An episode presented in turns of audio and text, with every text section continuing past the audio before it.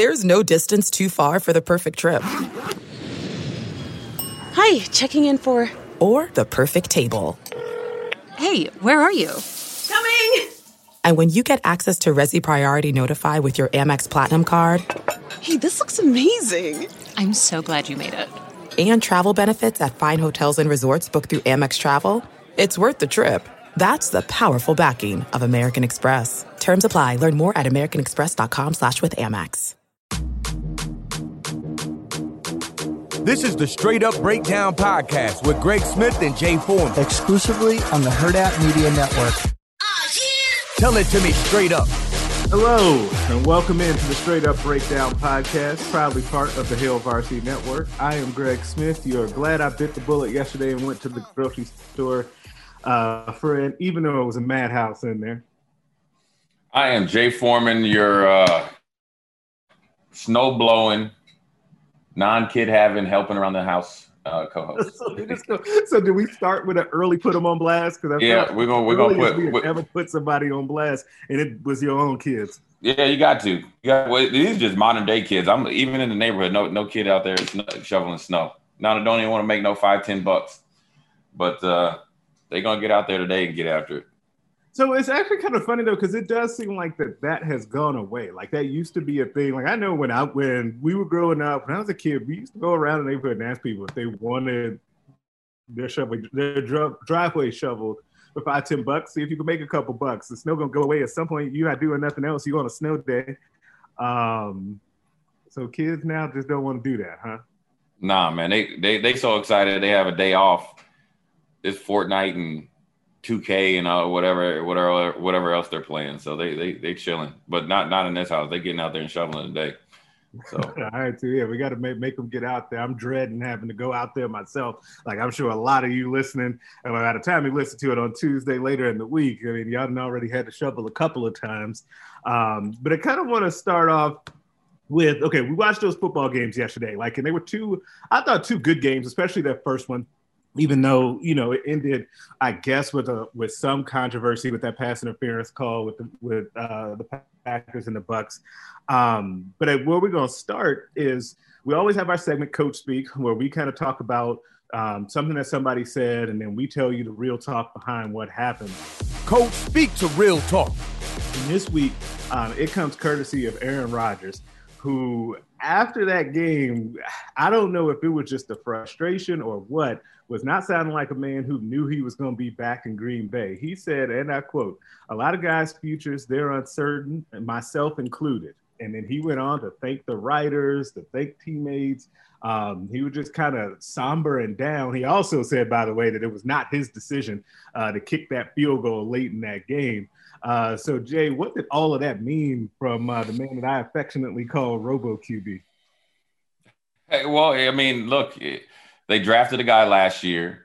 Uh, they they still never have drafted him any, any help. In the situation on the reverse now, you I think he was drafted with with uh, you know Brett Favre still there. They drafted Jordan Love, even though he was a 26th pick uh, last year. You know they that's their long term future, and that's who they want to play. And um, I'm sure Rodgers is is going to try to um, you know bring them the task because he's probably most likely going to be the MVP. He's under contract for a couple more years, but the best way to get them to make a decision and a betterment betterment for his career and commit to him is ask for more money, um, and because he has all the bargaining power. Um, and so you, you, look every year. Here's what people don't understand about the NFL. You could you could even like Kansas City going to back to back Super Bowls, and they could have the same exact team, but it's still a different team. It, every year, it's a different team. It's a different dynamics. It's a different season. So he's been through this before, and uh, he knows no matter what, um, there's no guarantee that he's going to be back. He sees the writing on the wall. Eventually, he's going to be gone, and he knows LaFleur wanted to draft this guy, and so. It, it, even though they, they were the, he was a good soldier and made it and, and they both you know success kind of lets everything you know be water underneath the bridge he's not stupid in the in the fact that not, knowing that um, they are presently and have been looking to replace him he is not the future. He is a little. He's 37 years old. He knows he, he can. You know, he probably could play eight more years, but does he want to?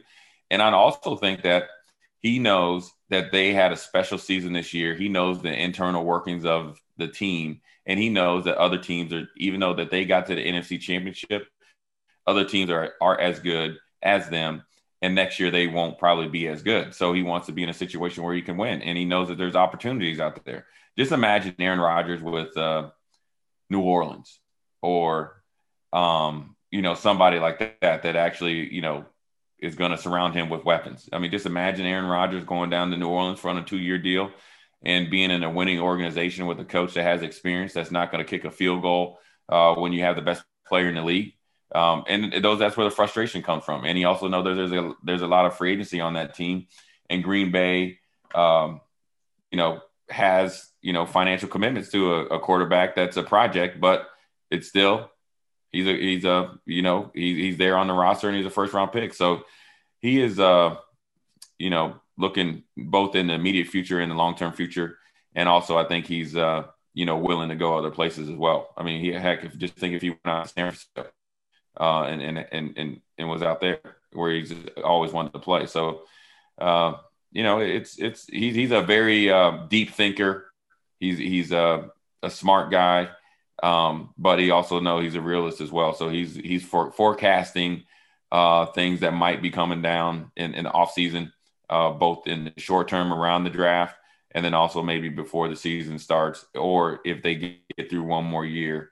Uh, he knows he only probably has one more year at most in Green Bay, and why uh, play one more year when you can get started somewhere else.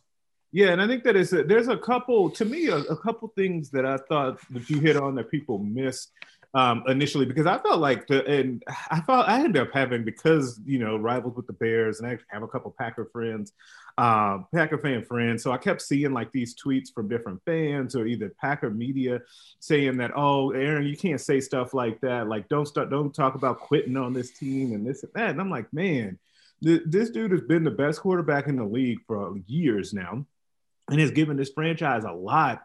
And they continue to not put enough around him. And they got a maybe a little bit more now, but it's still not been to what you would think. It's not, you know, what the Chiefs went out of their way to do for Patrick Mahomes, right? Um, it's, it's, just different. And so I think that that's a key. But I also do think that people glossed over an immediate reaction yesterday um, to what he said about them drafting um, the quarterback last year and how Rodgers has to look at that and know, listen, if we have these free agents that are coming up this year who are also, you know, some of my best weapons, they may choose to bring those guys back and try to get rid of me anyway because they have the guy here that they think is the future so maybe he's just getting ahead of the curve, right? Like you said, he's a smart guy. He's always been a guy um, that's thought a little bit differently about the game. But the other, I think, key thing to me is I wonder if he didn't also see the guy who beat him across the field, Tom Brady, switch teams after being a legend in New England, the same way that he's a legend in Green Bay, and then have immediate success with getting into a, a good situation and think, okay, well, that could be me next year. Like I could do that. I could do that. Maybe I go up to New England if, if they can re, rework things up there. I can go down to New Orleans. If you look, like half the teams in the league right now, it feels like need quarterbacks right now. And so there's all sorts of opportunities um, for him to move on if, if that's what they end up doing. Um, but I didn't I didn't think that it was so outrageous what he said and that I didn't I didn't like the reaction of like oh he's quitting on them or laying the groundwork to quit on them or anything like that. I thought that, but I feel like that happens to players, especially great players, all the time. Right, and and look, uh, if anybody quit on anybody, they quit on him. You know, for how many years has he wanted more weapons on offense? Right. Yes, they, they got Adams, but you know they haven't drafted a receiver for him, and this was a year to draft a receiver for him. Right. And they draft a quarterback. They went and drafted a quarterback. That's a project that is that you could get a guy this year, right? You know, you get the you can even get a guy from North Dakota State this year. You, you know, or you could get you know one little pipsqueak from BYU, right? This right. year, the same type of quarterback. You didn't even draft a guy on defense when your defense got obliterated by the San, San Francisco still running the ball on you guys in the NFC Championship last year. You get what I'm saying? And then you didn't even draft him offensive help. You have the best quarterback in the league, still in his prime, uh, very durable, and you draft somebody to to be his eventual you know replacement, and that's the first thing you do as a head coach. And so he sees the writing on the wall. Um, he's been through it before. He's seen he's seen Tom Brady. Um, he's seen other guys go other places and be successful. He's probably maybe yearning for something different. Even though him and LaFleur have gotten you know you know along, you know the relationship isn't Trump type because the first thing he does he wants to come in and have Aaron Rodgers.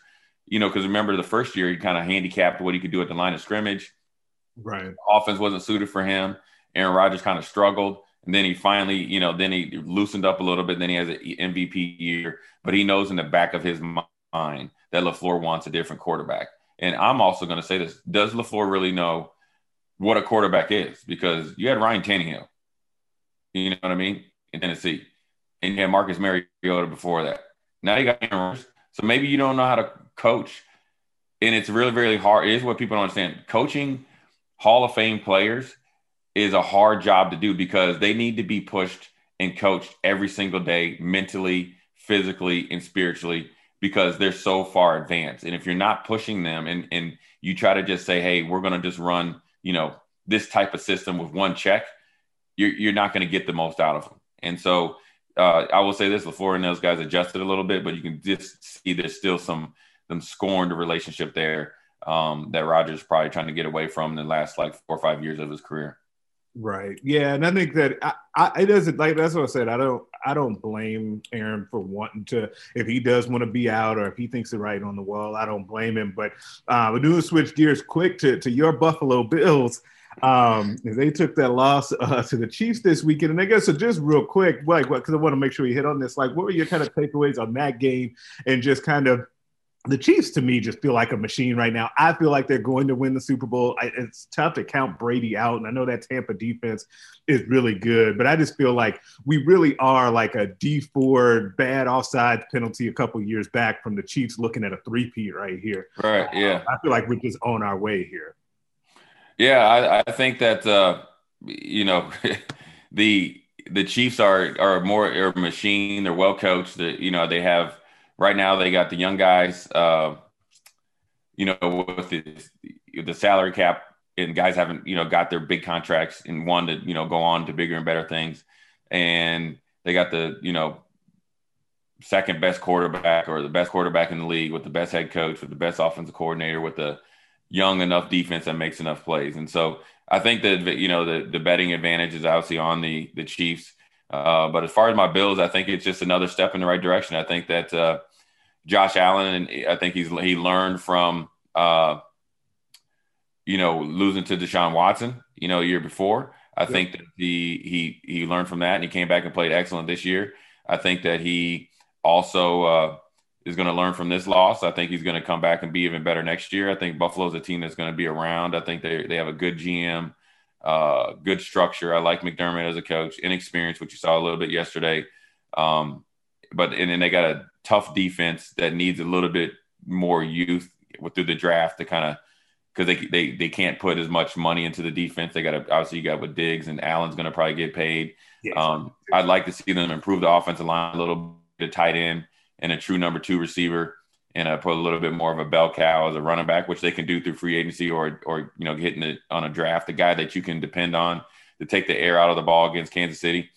Um, so you know, I think Buffalo played well. Um, I think that they missed opportunities when they got in the red zone, which you can't do against Kansas City. No. And I think they got out of their sorts defensively and didn't adjust. And um, Kansas City destroyed them in the middle of the field. So, you know, when that happens, um, you know, it's just one of those things that you, once they get rolling, you know, they're they're hard to deal with. And uh, you know, Kansas City was the better team. It was a tall order for Buffalo. Um, but I'm, I'm looking forward to the Super Bowl because I think that uh, Brady knows how to um,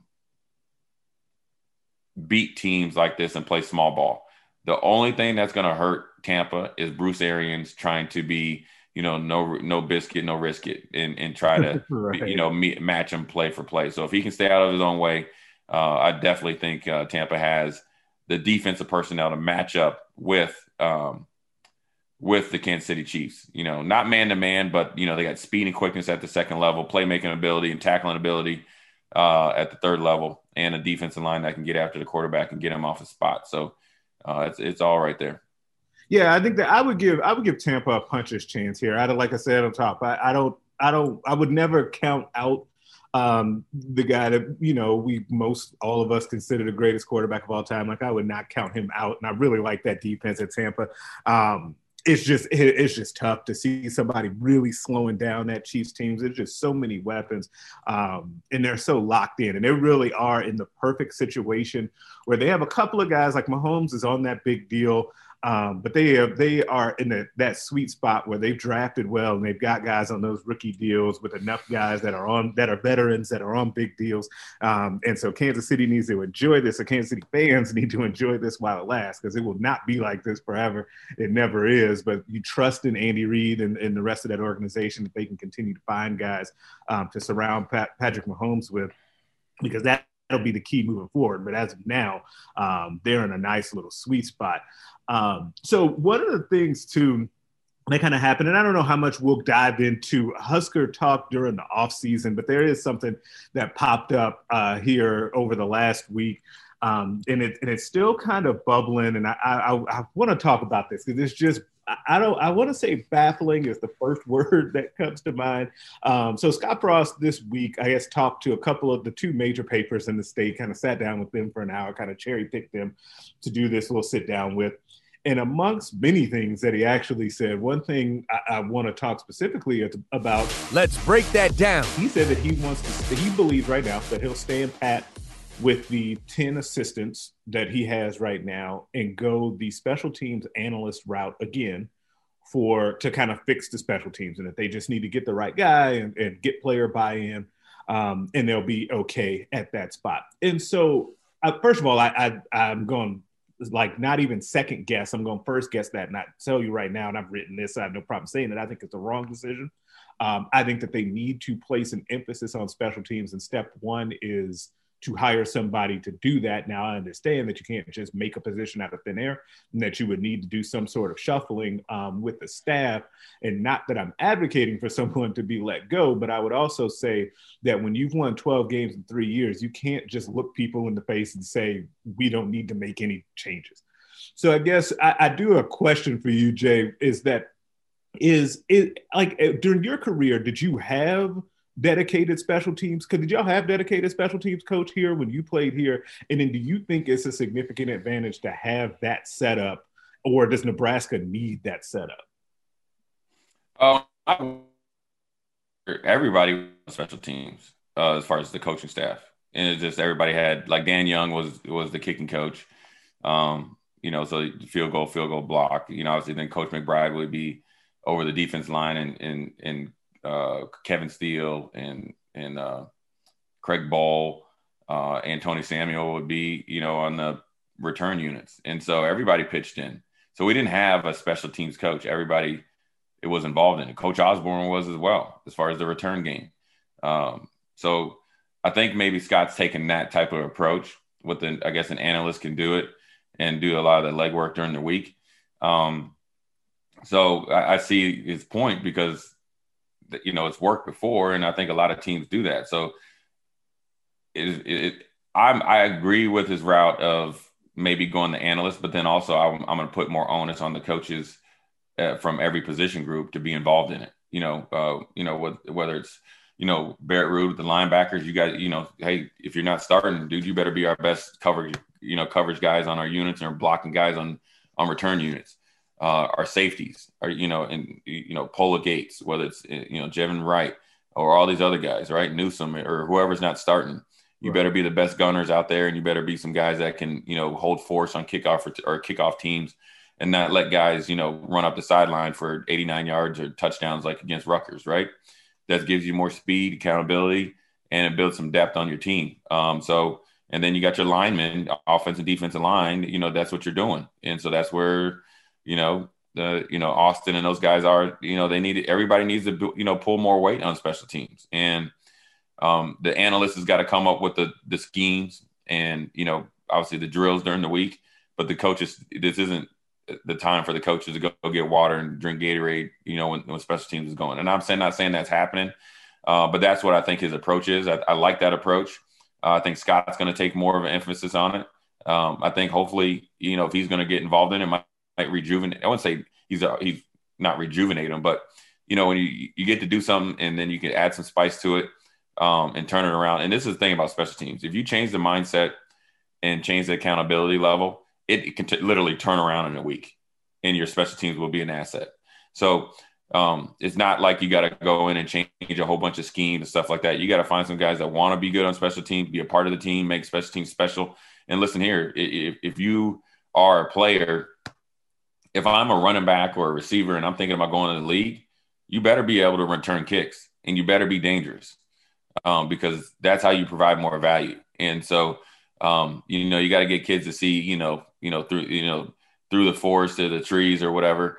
Um, and, and it, it, starts with accountability and it starts with diving in there. And I think with Scott taking uh, more of an emphasis on it and, and, be more, you know, involved, that these guys know that they got to take it more serious and they better be uh, uh, involved in it and, and be given 100%. Because if the head coach is involved and you're lollygagging and you're not pulling your weight on a special team, you ain't gonna be able to go in his office and tell, say you need more playing time. right, that goes and, away, and, and, so that goes away. So I think it's gonna be, um, you know, a positive and and, and on top of um, a- adding more responsibility for the coaches that are all coming back. And, and one of the things I would say this that you know the good thing you know he didn't come back and these guys didn't get you know I guess pay raises right. I never want to you know I never counting anybody else's money, but look, yeah, you're coming back. There's no pay raises. You got to earn it, and not only do you got to earn it, you got to uh, do more, and that's being more involved on special teams. I like it. You know, I like that they got to do more, um, along with uh, what, I guess you get job security coming back, but you know, let's be honest. You, you know, you guys aren't,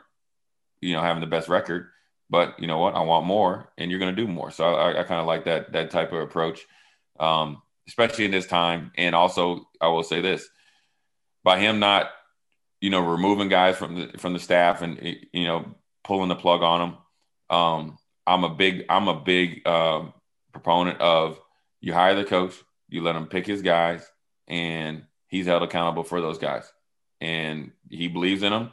So, you know, these guys are going to sink and swim together. So I, I, like that. I, you know, yes, you know, um, their, their record and what they've done right now. Yeah. You very easily could pass.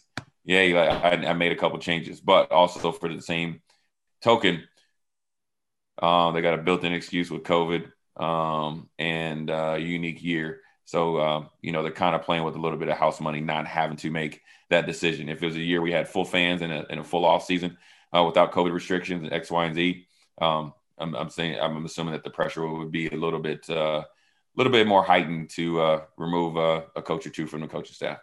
You know what's interesting though too is that uh, the one thing, and I should have said this up top, the thing, the one thing though that I do like about this, and I'm kind of in agreement with you here, is that I do like the idea of betting on yourself and betting on the people that you've selected. Right there, there is something to that, and it's funny because it kind of also good. Like Aaron Rodgers, in a way, is going to be betting on himself should he leave. That ends up kind of being a little bit of the theme of the show. But like Scott Frost saying that basically, like, hey, these now he said this without saying it that these are essentially my guys. I know that these guys know what they're doing. I know what I'm doing. Um, we're going to kind of double down on this like there is something to respect about that. Um, it, and so you end up being, but if that works, and let's say they go out this year and you know special teams is is average. Like it's passable. It does not cost them games. It doesn't actively cost them games which i think is the first step before you can get to the special teams being special and being a game changer. I think that they need to get to where you know that really and honestly it just needs to be need to stop giving up you know kickoff returns or punt returns or touchdowns right? Um, because field goal kicking was very good last year. Um, they got to figure out the actual punting situation which you know they did have a fluky situation where the australian punter daniel Cerni that they brought brought in gets hurt um, in practice, which just like the weird snake bitten things that continue to happen to this program are just crazy. Um, but that just never happens to teams, and it seems like it always happens to Nebraska. But if you can get that straightened out, Connor Culp is coming back, so you feel like your field goal kicking and extra point should be very good. Still got to figure out the kickoff situation. What kind of can you consistent with your directional kicks, all of that. But if you can just get to the spot where it's not costing you games, they can be okay. I don't think the special team situation is what's going to ultimately be the judge of Scott Frost's success here. I, I think it's right. part of it. But like ultimately, like if the like I still think if if Nebraska goes out this coming season, 2021 season, and they become a 35 to 38 point per game team, that's going to be the big jump that they need to make right? Now that's a, almost a couple touchdown jump from where they were this year but we could go down the list of why or why not that actually happened we could talk about the youth and the inconsistency and all of that. Um, but still, the offense is what they were brought here for, so they've got to get that figured out. I still think that that to me is the biggest thing. Um, and even within the offense, Frost is kind of betting on himself by saying that he wants to work more closely with Adrian Martinez and that he thinks that he needs to work with him more on kind of the int- intangibles um, with the game, kind of the instinctual things that he needs to do within games, which I do actually think is also true. Like I don't, I don't disagree with him at all of that because it does seem like sometimes Adrian is either he's out there and in full control and is going, you know, 100 miles per hour and is really engaged and going. And there's sometimes where it just feels like he's kind of, you know, skittish or kind of hesitant. So I do think that he needs that that hands-on thing, and I do think that it's a good sign for Adrian in a way that the quarter that the coach, head coach, still wants to work with you in that way. Um, but overall, I, I mean he's going to see Scott Frost is going to sink or swim with what he wants to do, and it's either going to be a, a, huge success and a great turnaround and will be a tremendous story if it gets turned around, or it won't, and we will know exactly where the blame is to be placed. Right, and that's the I mean that's what you want as a head coach. I mean you want right. some, you know, somebody to take responsibility and uh, put put all the chips in on himself and. Uh, and if you you know look if you you can't question whether he believes in the coaching staff or not as well. You know what i'm saying? And so you don't look nobody wants to coach uh to be coached or to coach with a guy that doesn't believe in you. And yes it, has been a struggle and it's been uh, you know a hard go at it. They they haven't lived up to expectations. You know what i'm saying? Right. um but at the end of the day if he's believing in what he what he what he believes in. He, he trusts what the process that he wants to go through.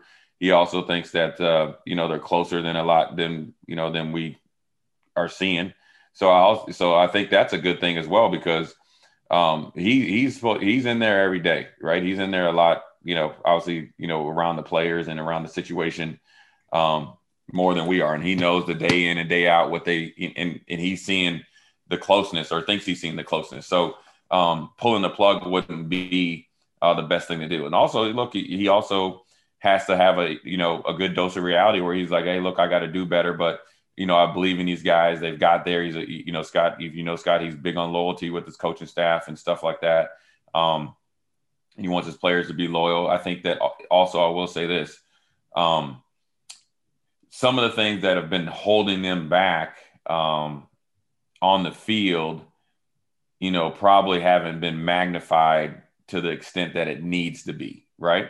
When you just think of like, and this is not making excuses, this is just being in, in, in you know, serious here. When you had, when you have, and this is even before Scott even got here or was even maybe even in coaching, it's been 15, 20 year process of people coming in to the, University of Nebraska and ch- chipping away from what made Nebraska great. you know what I'm saying? I'm mm-hmm. laughing about this, but you know what the saying. But and when and when you have a conscious effort of doing that, it it it shows up on the field, obviously, but it's also in the internal workings, and then also it changes changes the atmosphere, right? It changes the atmosphere from Nebraska being dominant or legitimate in every single sport, right? Back say like when I was playing, gymnastics, basketball, women basketball, volleyball, football, track and field, bowling, right? Constantly, every single sport, kind of like Alabama right now. Softball as well when Nebraska's here, and, in baseball, to kind of being average. And then, then that's the average. Then average becomes okay. Then average effort becomes okay. Then average recruiting becomes okay. Average players become okay. Then average leadership became becomes okay when we don't have leadership. Then we said, you know what? We're just going to go and try to magnify one player or two players a year and then not, not have any leadership. Yeah, it worked because we were, you know, well coached and Bo Pelini was able to win nine games, but ultimately, did it set us up for the future? Then here comes Mike Riley, right? That nice Mike not really here, not really invested, and you spend three or four years of doing the same thing and not improving, you actually get worse. Then you get Scott coming in here trying to really build a program with no leadership, no work ethic, and you got to go through the minutia of two years of trying to build a team, all the while not even being able to handle it physically for a Big Ten as the Big Ten starts to ascend, right? So right. Nebraska starts, Nebraska not only plateaued in the Big Ten, started to dip. And then you saw teams like the Iowas, Wisconsin's, uh, Purdue, Northwesterns, and say, you know, Penn States and all, they started to ascend and started to ascend at a rapid pace, right? They, they every spring they were getting better. Every season they were getting better. The Indiana, right? They started to really, they were really taking off and we were staying the same. And so the separation and the gap became even bigger. And it wasn't based on the two years or you know prior to this year that they were they were there. It's the three or four years prior that the gap started to not only close on us, then we got surpassed. And so um, those are things that uh, you had to deal with. But the pressure's on right now. Um, and you know, Moos is saying stuff that you know he expects us to be a contender. And uh, I think that when when you got the AD to saying that, I think it's the only thing that he's looking for is special circumstances that we're not contending, injuries and stuff like that. So uh, it's a you know it's a big year, and I think that it's good that Scott's up to the challenge. You know, he's not you know um, uh, running away from being a competitive situation or the challenge of doing better, and that's what you want as a head coach. You can't as a coach or a leader, you can't say, hey, "Look, I want more from you guys, and I'm not willing to do more." So you know, he's he's he's he's as much as he's asking from the players and hopefully demanding from the players um, he's demanding and getting from himself and the coaching staff. And that actually, I think that's a really key point, though, because I, I do think that in, it should, we know that it should not necessarily work this way, but it's human nature too. When the players see that the coaches are invested, that signals to them that they need to take their level up a notch, right? Like, and I know that it shouldn't like we we sit back and you can observe from the outside and say, oh, the players should know that they need to be at bringing their A game every day.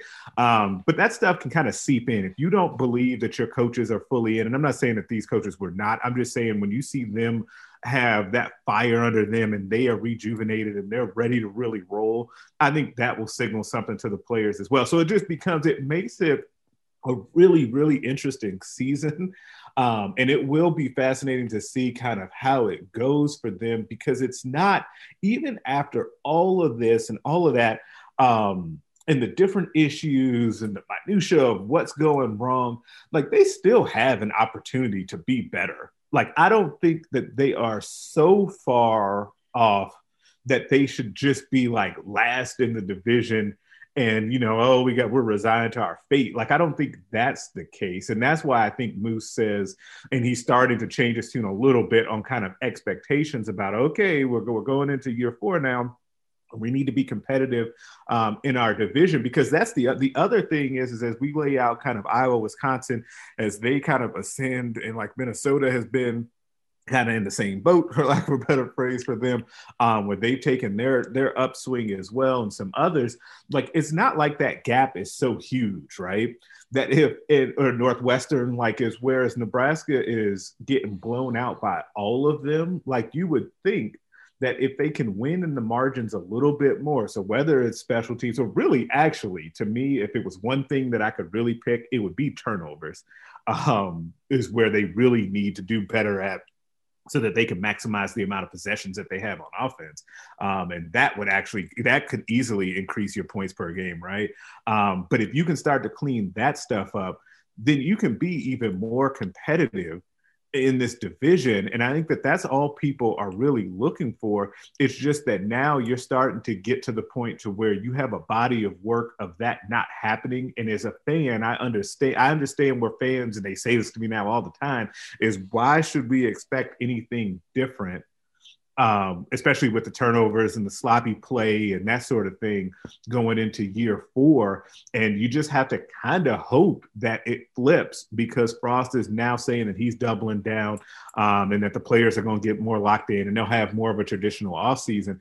Um, but I mean, like I said before, we're going to know like it's, it's not like, you know, it's going to be a mystery as to how this ends up and how we need to judge this thing.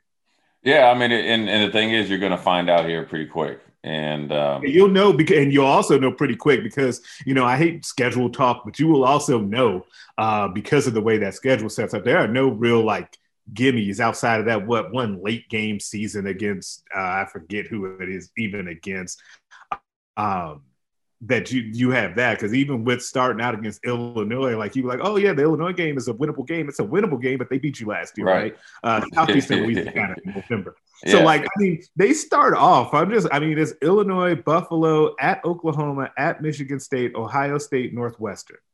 Right. Like, the first six games, like that's how we, we're gonna know right from the beginning of the season.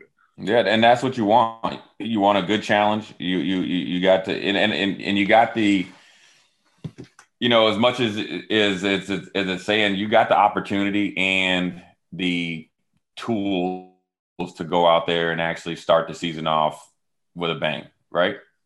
You know, you'd like to think, okay, we'll beat Illinois, right? You'd like to think that we could beat Michigan State, Oklahoma, tall order, um, Buffalo, we should be able to beat them. Um, but and the thing is, we got an experienced quarterback or and quarterbacks back. You'd like to think the offensive line should be, but there's no excuses for the offensive line right now. No, there really isn't. No. Okay, so then ultimately, if the off, offense and defensive line are are your assets, right? Depth, okay, and playmaking, right? Yep. The unit of the offensive line, defensive line, right? You got young guys mixed with some older guys. Okay, so you got depth there. It's not like you only got three starters on that three four. You got guys that have played. You got five guys that are you know that I can think of, and so when you got that set up, now you now the the the, the talent gap, if there's one, is starting to let you know it's starting to close. You know what I'm saying? Because we should be able to control the line, line of scrimmage. Ultimately, now it goes into the running back room.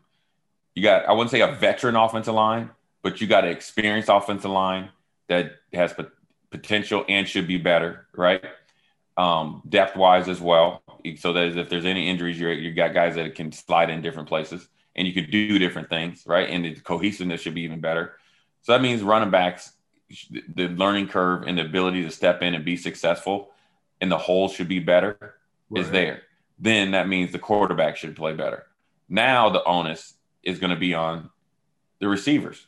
We have to have guys that are going to be threats and also um, you know, that get the opportunity. So you're thinking Betts, you're thinking Brown, um, and you're thinking anybody else that comes up as a young guy. Or a, you need Manning to kind Manning. of. Yeah, well, yeah, we, oh, yeah, Omar Manning, the that, X factor. That's going to be an X factor for the season. Right. If Omar Manning can come in and look for you people out there, I think Omar Manning is going to take a year off of football and come in, and that, and that very well could and be all Big Ten. That'd be if, if Omar Manning is all Big Ten next year Nebraska's in the Big Ten championship and probably going to a New Year's Day bowl. Okay? Yeah, that so means that, happens, that he had that means he, hell that, that means one hell of a season. But if he can come in and give you three or four hundred yards and say four or five touchdowns, that's that's that's a great start. And and then you know then you expect in, in the next year, which would be the following year, that he's able to double that. And so um, that's what Nebraska needs. And if they can get those things going, and these that should be the expectation, then what Moos is saying should be right because ultimately, if your offensive line and defensive line is is playing up to their potential, the turnovers and everything should be be lower. That means your third down percentage should be better. That means your red zone should be better. That means your defense won't be on the play on the field for 90 plays and get exposed and get you know worn out. And then therefore you're able to control the clock and you're able to be explosive. And then if you bring in, you're not bringing in if Fidone plays and all that stuff, then you'll be fine. So it's it's it's there for the picking, but guys, it's going to be a long off season, and they got to go about it and, and, approach it the right way. And ultimately, special teams is part of it. But um, the, the the success and um, the I guess the success of the football program and what you know you're judging Scott moving forward is going to come down to this offense. That's what it's going to come down to. That's what he's brought in here for. he's known for and it's going to come down to the offense, and it's going to come down to these guys actually playing and being good enough to uh, be a threat in the Big Ten and score some points. And that's what I mean. That's it's not going to be. You know, we can't have an offense or a defense out there that you know we score 45 and give up 44. But what what I'm saying is this offense has got to be consistent year in and year out, regardless of who's you know the talent or uh, who's hurt or who's not, because um, schematic wise and and and, and paycheck wise, uh, we have got to be able to uh, be a little bit more explosive and more consistent to do um, what we want to do in the Big Ten. Yeah, absolutely. Um, and I think that that'll be kind of the dominant storyline um, of the off season. Um, and now every week we end the show with our favorite segment called "Put Them on Blast." Put them on blast. Uh, where we basically put somebody on blast for something that they did or said. Uh, and today I'm gonna go with with I guess a Laker legend. You know, because I say I guess because I've never really been a huge Shaq guy, uh, but Shaq is is the guy that I'm putting on blast because he said this uh, in an interview after the Jazz won uh, 129 118 over the Pelicans back on Thursday. He said to Donovan Mitchell, uh, "Hey, this is Shaq. I said tonight you were one of my favorite players, but you don't have what it takes to get to the next level. I said that on purpose. I wanted you to hear it. What do you have to say about that?" so, so Donovan Mitchell, all he said back was, "All right." Um, and so we got Shaq. What are we doing? Like, and I don't understand why? And this has been a consistent thing. Like this is not like Shaq just decided that he was going to pick on Donovan Mitchell and that was going to be the guy. He does this with everybody. He really hates any big man. He's done it with Rudy Gobert um, Donovan Mitchell's teammate. Um, any big man in the league that gets a little bit of notoriety or fame Shaq wants to take shots at. Um, I don't understand why or when Shaq decided that he was going to be like the king of haters um, out here. Like I just don't get like his angle here. Like, what was Donovan Mitchell supposed to say to that? Right, right. Like, what, yeah, was, like, what was supposed? What was the response that Shaq wanted him to say?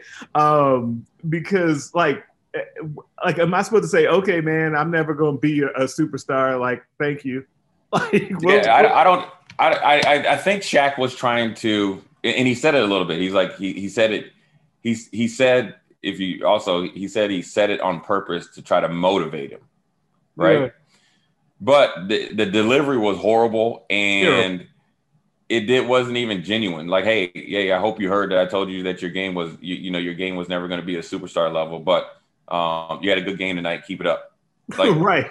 Well, okay. Well, he's like, okay. He's like, I've been hearing that since high school, and he's and he's exceeded expectations. I think that it really has, yeah. It, and I think what Shaq was saying is, and they did get into it a little bit with Utah. If he's not playing so good that they they just are non-factor. And yes, Shaq was any big guy, whether it's Dwight Howard. He's had a feud with Dwight Howard. He was mad at Dwight Howard that Dwight Howard was excited that he won an or won an NBA championship with the Lakers. Uh, you know, and, he, and Dwight Howard has turned around a late career from being a, a, an a-hole, horrible teammate to being, you know, a very humbled super or former superstar to play a role, role. Yep.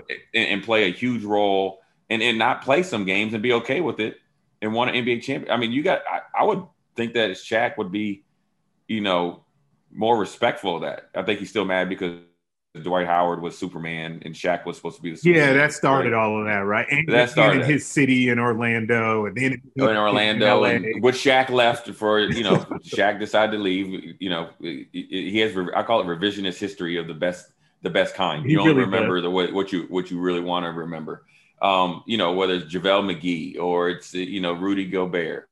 You know, his big thing now is if you can average, you know, 12 points and 11 rebounds, you can get $200 million, you know, and, and what he's saying, and I get what he's saying. A lot of average guys are getting paid, um, but it just comes off as the old, old guy, get off my lawn. And, and Shaq, he, you know, he, he's like almost one of those superstars that yeah, I wouldn't say he's been forgotten about and he's not looked at as as dominant as like I think that part of Shaq's issue is when people think of the Lakers when they were winning those things, and Shaq was the best player on in the in the in the world. Then okay, he was the most dominant force. Yeah, and without him, the Lakers weren't winning championships. But it's all about Kobe. You know what I'm saying? And, and Kobe won some without him, and he, he got ran out of town. So I think a little bit of that is is is on his mind, and then and you know the way he you know goes about things. Um, and I think his delivery is definitely you know he has a, he's been ha- he has, he's been drinking a full gallon of haterade. Um, but then also there's there's some truth, and, and what he's saying is until Donovan Mitchell takes his game to the next level, you'll just be a guy. You'll just be one of those guys. Yeah, just another and, stat stuffer. It's another another stat stuffer, and and that's just the way. And that's also Utah and surrounded them with better players. But I think that Shaq also should be more respectful to a guy that's kind of came in under the radar coming out of Louisville, right? Wasn't I don't even think he averaged 20 points in college.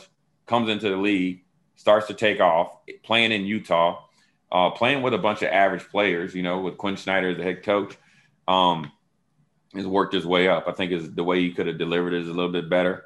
Um, but you know, you know, Shaq is Shaq, and you know, he he has that big personality, and and when you have you know all those rings, like he always tells Barkley, he's got more. he's he's got a PhD in, in championships, and then when he does, uh, you can't really say much after that. Yeah, it's really funny. I also think the thing with Shaq too is that I I feel like more than maybe any other like former like big guy superstar, Shaq seems to take it personally that the NBA has changed away from the dominant big guy. Right. Like I always get the sense that he just hates that deep down. Like he just is not like that, and so he thinks that all big guys at, that are playing in this era aren't very good, and that he doesn't like the way that the NBA is played now. And it's just weird that he seems to take that personally. But I do like that Kevin Durant, um, who is never shy about saying something about this stuff either, basically said in response to this that them old heads need to go enjoy retirement. These boys have coaches that they work with every day,